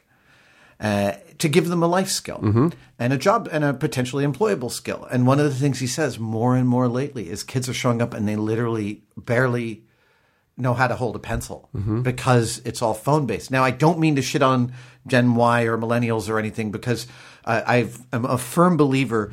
Well, first of all, there's going back to Pompeii. There's graffiti on the wall in Pompeii. Oh, yeah, yeah. complains about kids these days. Ki- Well, there's also graffiti about like. Uh, there's also like graffiti about blowjobs. Oh, really? Oh my god, there's such pornographic graffiti in Pompeii where it's like ones that are you know where a guy is like, you know, um, I've sworn off women forever. It's men's bums for me from here on. It's like. It's like there's like super. It's just like gas Right. station Right. bathroom graffiti. Amazing. We never change. Right. No, we've never changed. But uh, the other reason I'm not shitting on millennials is because we haven't really left them a very good planet. That's true. So, s apologies. Yeah, sorry about that, Yeah, guys. sorry about that. Gen Y, Our bad. figure it out. Yeah, they'll, they'll sort of figure it out. We're just kicking the ball down the field. I always kick. I always kind of have that hope. You know, I'm going to get that last minute. You know, I'm going to roll a seven uh, uh, when I'm like 70 years old. Like, ah, good, they finally cured uh, cholesterol. Thanks, everybody. You know, I'll probably in 25 years they'll have a thing for that. You know, like I don't know, maybe maybe they will. I kind of want to, as we're wrapping this up, I would love to talk to you about the ph- really quickly about as also a reference to your book, the philosophy of setting up your workstation. Because even if someone is not a builder. Everyone has some sort of a workspace or a workstation. And so, what is the philosophy to establish a working environment to optimize um, productivity, a sense of safety, feeling good, Yeah. you know, like all that stuff. It all comes down to self awareness.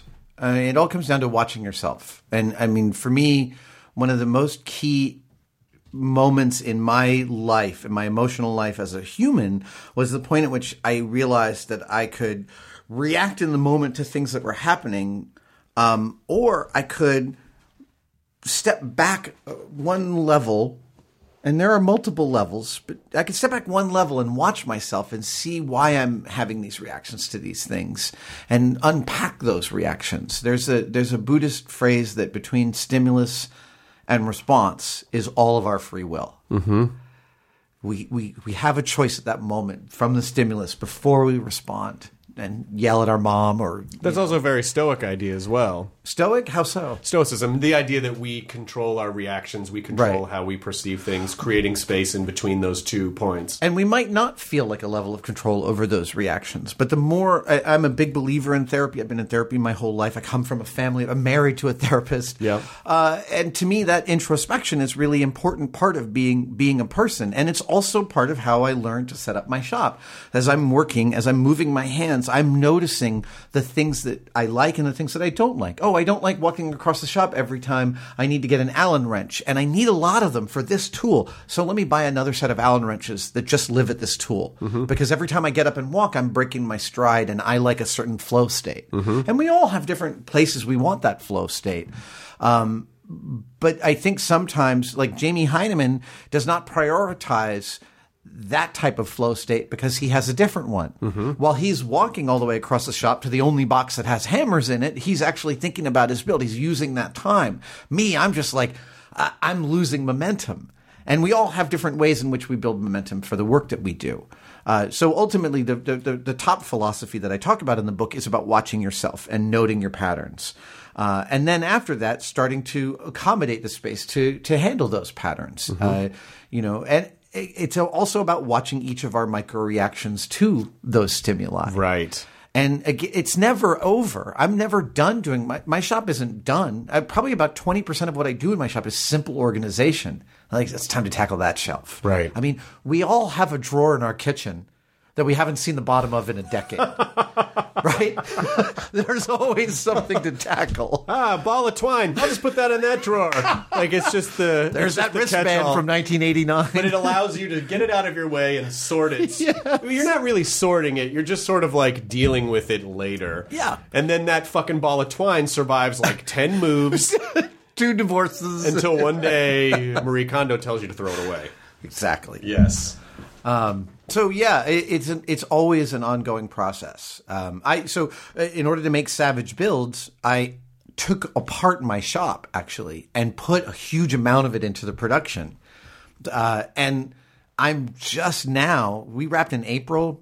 Where are we? Is June? Yeah. Um, I'm just now getting my shop kind of back together. It was physically back together a few days after we wrapped shooting, but the flow of the shop and how it's laid out is only just starting to come back online for me because I I didn't realize how much damage I was doing by taking it apart. Oh wow, yeah, of course. But also in doing that, it also probably gave you a a very molecular level viewpoint of. Uh, it, it's essentially like taking apart a toaster. It- Your shop is an or is like a machine or an Yes, organism, and you right. take it apart and you get to see wh- how it's put together so that you understand it a little yeah, better. yeah, that definitely happened. And I also I'm not doing it again. I realized like I took apart I took away my ability to self soothe for four months. Oh wow, I'm working full time, but on Sunday, I really would love to go to my shop and maybe make a box for my house or something. I couldn't put a box together for five months because none of my tools were there. Oh, that's so funny. Your work life balance is like it's, so confusing because They all look like each other. they all look exactly like each no, other. and this is the thing I've really come to realize. So even as I do stuff for te- the stuff I do for tested is is also storytelling, but a radically different kind of storytelling than I do on television. Yeah. right? Different types of narratives, different use cases, uh, and I'm now realizing there's this whole third area, which is me just building crap for myself while no one's watching or filming, mm-hmm. and taking apart my shop and taking out my ability to do that one thing has has again just like taking apart a toaster made me realize the machine that is me needs a certain amount of time and breathing of just making crap for myself and not filming it. Well, what's your white whale though? Like, what's your? I've been trying to tackle this goddamn thing for. So remember, for a long time, it was Deckard's gun. Yes. and that took Yeah. many years, and you Yeah. finally did it. Is there another one? I want to I want to wear a real spacesuit in space. You're gonna go to? Or do you think you you would go? If you I, I would go. I, I'm staying in shape. I'm telling every human I meet at, at SpaceX and at Blue Origin and at NASA, I want to be a civilian ambassador to space. I told this Jeff Bezos like three weeks ago. uh, you know, I, I, I'm hoping I do get to experience that. Uh, in the meantime, I have built a, a collection of almost a dozen hyper accurate replicas of spacesuits throughout America's spacesuit development. Um, I've loaned four of my spacesuits to the San Francisco Museum of Modern Art for an exhibition Oh my they're doing. God. I know it's super exciting, and I'm continually replacing parts of some of my favorite spacesuits with more and more accurate parts. Boy, you know, you like you should be a guy that can make one thing that could go in as many different types of museums as possible. This spacesuit could go in a science museum. It could go in an art museum. It Oh, could go in this right. kind of museum. You should see like how many almost like a minesweeper, like how many different museums could you Oh, grab so could you grab at once with one using Yeah, one yeah. thing? Well, so I also realized as I've been archiving my costume collection, I have over 80 costumes I've built, you know, going to Comic Con and other places like that. And I realized that a key part of the costumes, I, I have pictures of every part of every costume, where I got it, who I bought it from, often what I paid for it, whether I think it's 100% accurate or whether I think I should replace it at some point. But I'm, I've also, once I got the request from SF MoMA, I realized, oh, well, that that part has to go as part of the story of that costume now. Mm-hmm. So now each costume file is going to have to include what con I wore it at, what that was like, what those pictures show, and then that narrative, and then what what exhibit it was part of. Did I have it behind me at a talk? I went and spoke at Bezos Mars conference last year. And I gave one of the keynote talks, and I had five of my spacesuits behind me. Fuck. And it was so awesome to go to this conference where everyone was so much smarter than me and yet have my my what I called my emotional support costumes with me because it made me feel at home no matter where I was as long as one of my spacesuits was nearby. Well, yeah, because at least you know, even if they were sitting there going, "I'm smarter than that guy," but he did build those things. yeah, they I want one of those. Oh, and Yeah. I have one of those. Okay, Yeah. so cool. We could Yeah, that's your currency. Yes, it's the Basically, That, currency. that's that, those are your cool points currency. Exactly. Well, so Savage Builds is Friday nights on Discovery, and I know it email it, it, at ten o'clock, I think, and then I Yep. think it reruns on Science Channel. as it does well. on Wednesdays, also at 10 p.m. after BattleBots. You know what I want to do before we wrap this out is Yeah. I just want to pull up a couple of uh, filthy Pompeii graffiti, just to awesome. sort of give you a sense. okay, while you do that, I'm going to try and do the This is one of the hardest mathematical puzzles in the world is how to efficiently unwrap a goddamn caramel. Oh yeah. It's, it is like protein folding must You be need a easier. machine where it's like a reverse hay baler where you just throw it in and it un. I, it you know, I'm unpacks. milling like a crustless sandwich to lose a lot in the process. I might need to make a spa- a slicer that. Okay, so here we go. right. This is uh, this is uh, I found this on a website uh, pompeiana.org which um, uh, it says each inscription begins with a reference to where it was found, region, insula, door number. The second number is the reference to the publication. Okay, bye bye. But this this is translated Okay. graffiti found in Pompeii. Uh, this was at a bar brothel. Uh, Weep, you girls! My penis has given you up. Now it penetrates men's behinds. Goodbye, wondrous femininity. so poetic. It probably looked better in the original, uh, in the original Latin too. Just, so now just imagine there's a person who is like, I've now come to this conclusion. and I'm gonna, and I need to say this. I got to let the world know. Well, that was their Facebook, basically. that, was, that was their those were their status updates. Graffiti is proto status updates. Did he then go have an amphora of ale with a mate and said, "Dude, I just posted."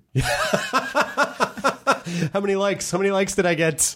How many likes? Uh, all right, let's see. This was outside of a tavern. Restitutus says, Restituta, take off your tunic, please, and show us your hairy privates. says a lot about grooming. Pompey. Uh, this I was wouldn't have wanted, in defense, I wouldn't have wanted to shave with anything they probably had at that point. probably not a It's like good. some Bowie knife trying to trim your. No, but they probably had like waxing techniques, you know, Oh, like hot, have- like just basically just like rip all your hair off with hot mud. right. it was your- I hadn't considered. Be that. a fun, you know. We're going to release the special version of Beetle we've been getting from Africa that will chew off all the hair on your. Yeah, I mean, I don't know. Maybe they maybe they didn't have Brazilians. Maybe they called it. Did you get a Napoleonic? Like you just like rip off all the hair from stem to stern. Uh, okay, so this is outside the house of Catharist, bef- below a drawing of a man with a large nose, and it says, "Amplicatus, I know that Icarus is buggering you. Salvius wrote this." So. He's calling out uh, Icarus, who it sounds like is flying a little too close to the sun. You know what I'm saying? and then uh, whose sun? To whose Thank you, everybody. points. that got you points. If this was at midnight, that got you points. And then he, and then of course he tags it with his own name. Salvius wrote this, just in case anyone. Oh, right. Okay. Right. He's not quoting someone else. He's quoting. He's, He's- paraphrasing himself. He's yeah, he's quoting himself. Uh, says lovers. Uh, oh, and then this is just like a a schmaltzy poem. Um, you love. Oh well, you know what? I'll read it. I'll see. I'll see how this plays. this is outside of a bar. The story of Successus, Severus, and Iris is played out uh, on the walls of a bar. Severus says, Successus, a weaver, loves the innkeeper's slave girl named Iris. She, however, does not love him. Still, he begs her to have pity on him. His rival wrote this. Oh, shit's getting real. So then Successus answers in the thread. No. Successus says, Envious one, why do you get in the way? Submit to a handsomer man and one who is being treated very wrongly and good looking. And then Severus comes back. I have spoken. I have written all there is to say. You love Iris, but she does not love you. And then it ends. Who knows? Wow. Did one of them unsubscribe? But the most Did fas- they kill each other? Yeah. The most fascinating part of that to me is that a man explaining that he's good looking is clearly lying, even from 2,000 years away. right? Like, the same rules apply. I'll bet if you looked at enough graffiti, you could find an example of Godwin's Law. Yeah, absolutely, of course. of course. Well, who would be is it Who's worse the than Nero? Worse of than Rome? Nero? Right, yeah. This guy's worse than Nero over here. It's worse than Nero. Fucking Nero. Uh and then uh, we just end on uh, right outside the bar of uh, ba- the bar of uh, Acthitus. Uh, just to the right of the door, it said, "I screwed the barmaid." We have not evolved at all. Not even one 2,000 bit. years. No, none. That's actually, it's both refreshing and appalling at the same time. So Well, so I think the takeaway here is actually that if you were zapped back in time, I don't think it would take you more than a couple of days to build up a strong 10 minutes of material. Oh, absolutely. That you could actually perform there Yeah. and get some real laughs. Absolutely, and also uh, because we have a much because we're, we're just more programmed for social media, we would fucking kill it in the graffiti game back there. Oh my god! Oh my god, my graffiti hot takes on the news of Herculaneum. Holy shit, I'd be a fucking legend. dude, you got to go to the corner of Elm and Pearl Street. The only problem is you only have and you only have as many followers are as in that town. That's true. That's a problem. Unless Well, that's why you got to get to Rome because you got to go to the big leagues. I need to be like Italian Banksy, and I need to just fucking go and drop my drop my hot takes on all the buildings, or like Space Invader, you know? That would be the the most. The I, I love the idea of a time travel movie that is totally trivial. It's completely trivial. So Chris Chris goes back in time, and all of a sudden we start noticing weird crap on Pomp and the Pompeii Museum. no, it wouldn't be weird crap. I'd just be drawing dicks on everything. I mean, it's- come on, What's okay? Just a dick and clay. Um, I I I, uh, I I was at a conference recently where I had dinner with four mayors. Okay. of different small cities on the East Coast. And these are cities small enough where being mayor is in fact not a full-time job. Got it. I love this idea, right? They have their own their own companies. Anyway, I, I was saying, what do mayors get together and and and like bellyache about? Like, ah, you know what? What's the universal thing about? And they talked about people complaining about potholes. And I then I remember that I came across this story. and None of them had heard this about a guy who figured out how to fix potholes in his hometown, which was he spray painted uh, cock and balls on every pothole, and they were fixed within days. That's genius. That's incredible. That's using the d- drawing a dick on thing for who would have thought it could be used for good? Right. It turns out it can have significant effects for good. I feel very enriched. I feel a lot better. I feel more important. I think we've done some good work here today. Because when I was on Snapchat, all I did was draw dicks on our cat. That's literally all I did was just draw dicks on our cat. I will tell you, there was at some point I sh- on MythBusters. Often I would warm up for a camera take by telling jokes to my crew or mm-hmm. telling them horrible stories. And at one point, I found a picture of a of a sleeping baby with a big dick drawn on its oh, face. Oh, No! But the best was when I showed it to my cameraman. No, I showed it to my sound guy, Maddie, and Maddie just went, "Hey, rules are rules."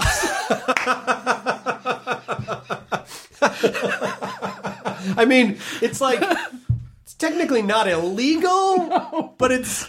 I mean, I, listen, no one, no one is gonna not love when people draw eyebrows on a baby. Like those are the best. totally, But totally. that's the, almost like- as good as Mr. Chinnigan when you turn your That right there is the comedy thing of people like, I how do I react to this? exactly. I want to laugh because I have a fucked up sense of humor, but is that okay? Yeah, I mean, is this wrong? I don't. I need permission. You need permission. so when you show some people, you're like, it is okay. Yes, exactly.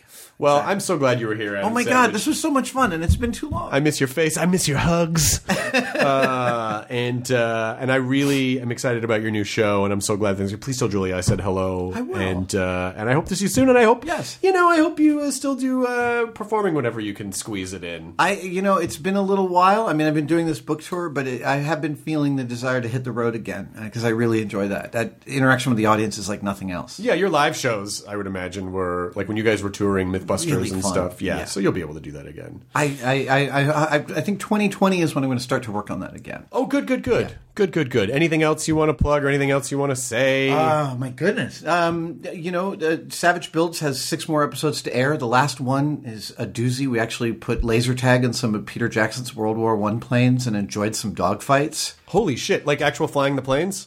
I wasn't doing the flying. I was the gunner in a British RE-8. But speaking of time machines, we built a time machine. we, I experienced what a dogfight could be like uh, a hundred years ago. Yeah, it, it, it was a pretty amazing experience.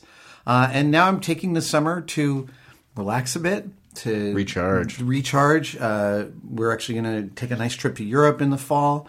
Uh, and then hopefully in uh, later fall, I'll be starting up on season two of Savage Builds.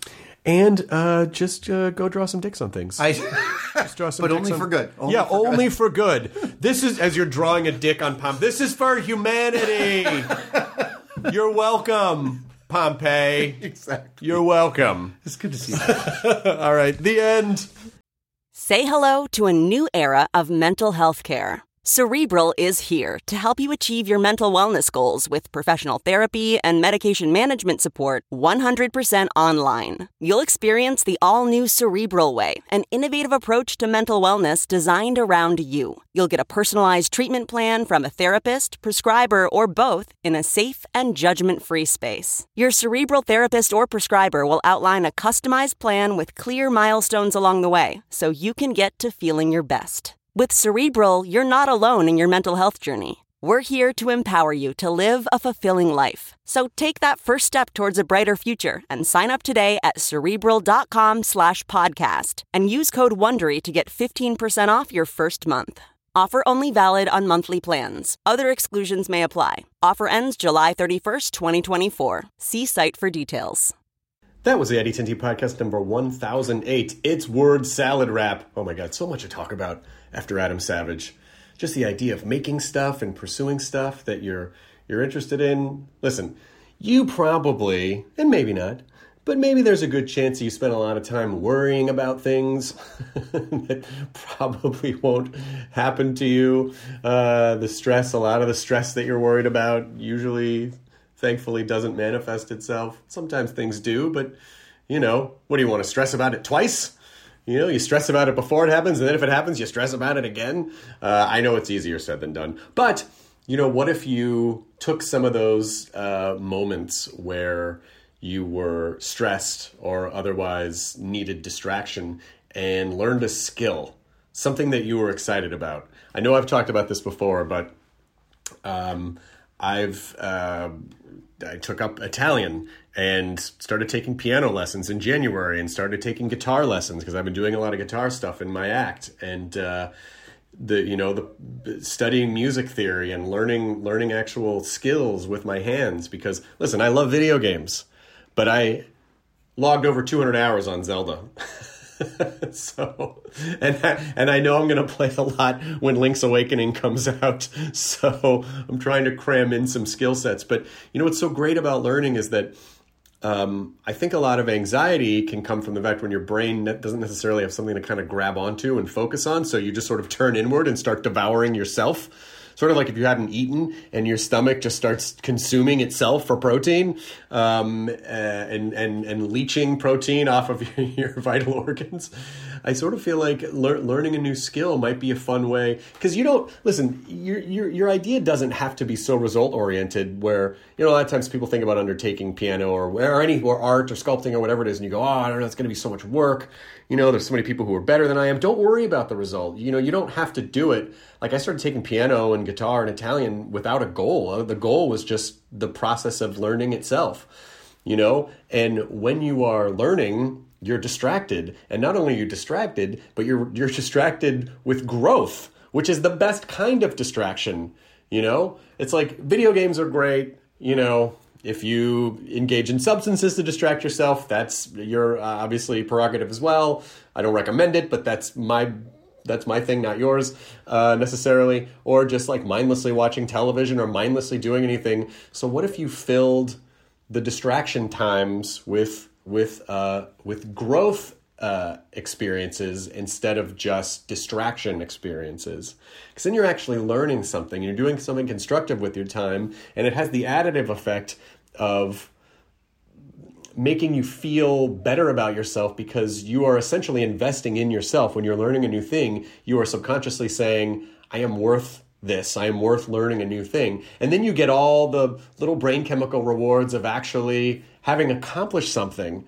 And it takes your life in a whole different direction. So even if it's like, ah, I'm feeling anxious now, I'm feeling stressed, I just need to distract myself for 15 minutes. I'm going to go fuck around on the piano or learn something or just do guitar scales. I'm using those examples because those are the things that I'm doing. You whatever it is that you want to do, if it's crafting, needlepoint, um, topiary, I don't know, whatever it is even just spending little bits of time on it because sometimes I think we talk ourselves out of it because we think it has to be this big production, but it doesn't. You can just do it for 10 or 15 minutes at a time. And guess what? Over the course of one month, three months, six months, a year, it's cumulative. You will look back and go, holy fuck, I actually logged 100 hours by just stealing little bits of time here and there. You know, sometimes we make things more of a thing and than it actually needs to be. It's like how we've always told people, oh, if, if they want to start stand up or writing or whatever, there's no big production. No one fires a gun at a starting line and then you start. You just start, you just do it. So just steal those little bits of time. Sometimes I'll just go sit down at the piano for literally 10 or 15 minutes and uh, it it's enough to be able to check the box for that period of time, you know? My trainer Tom always says like checking the box when you go into the gym, if you're doing fitness, you know, it doesn't have to always be a big production. Sometimes it's just stretching, doing some push-ups, doing a little bit of cardio, and then for that day you were able to check the box. Do you have 15 minutes? Did you have 20 minutes? Did you have even 10 minutes? Whatever. You still showed yourself that you were worthy of that investment in time and if that's all you have, that's what you have for that day. You still made the effort, but isn't it better than like, oh, I don't know, I don't feel like it? Then you kind of beat yourself up because you didn't do anything, and then it's easy to sort of stay in that pattern. Oh, I never do anything. You know, it's sort of forcing yourself to come out of those bad negative self-talk patterns. And when you're learning a new skill, it's, you know, although it can be frustrating, at least you're trying, you know? And as long as you don't put so much pressure on yourself you don't you don't have to be perfect. There is no perfection. So you don't it, you don't have to be the best sculptor piano player singer in the world. You you can just be doing it for the fun of learning and for the process of it. And sometimes you're going to suck and sometimes you're really going to connect.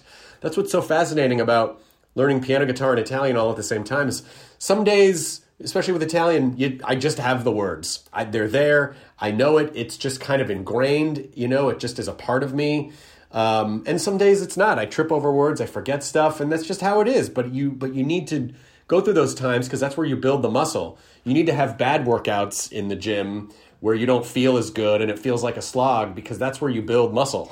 that's where you build strength, not just physical, but your emotional strength of pushing through things. Same with piano and guitar. Some days my hands are working great and it just seems so effortless, and other days it is effortful but I push through those and I go, you know, this is part of the process. I don't care. I don't. I'm not. I don't have to be the best. I'm just. I just want to be. So that's my, uh, you know, springboarding off the Adam Savage uh, maker concept. Um, use your distraction time wisely you know, if you're gonna distract yourself, if you if you're not in a position where you, you want to deal with your feelings or try to really focus on that, at least if you're gonna distract yourself, distract yourself with something constructive that you can get emotional and actual real world tangible results out of afterwards. That will then uh, reward you uh, for being able to say like, hey. Maybe I'm not a piece of crap. Maybe I'm actually worth something because you are. And I believe in you. And I thank you for listening and I appreciate you. And I will see you soon in your ears.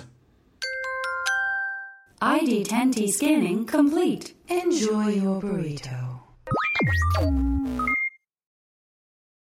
Hey, it's Guy Raz here, the host of How I Built This, a podcast that gives you a front row seat to how some of the biggest products were built and the innovators, entrepreneurs, and idealists behind them. Every week, I speak to someone new. Stories like Justin Woolverton's, a lawyer who just wanted a healthy alternative to ice cream, so he created Halo Top in his Cuisinart. Or Todd Graves, who grew his fried chicken restaurant Raising Cane's into one of the most successful fast food chains in the U.S. All of these great conversations can help you learn how to think big, take risks, and navigate crises in life and work from people who've done all of that and more. Follow How I Built This on the Wondery app or wherever you get your podcasts. You can listen to How I Built This early and ad free right now on Wondery Plus.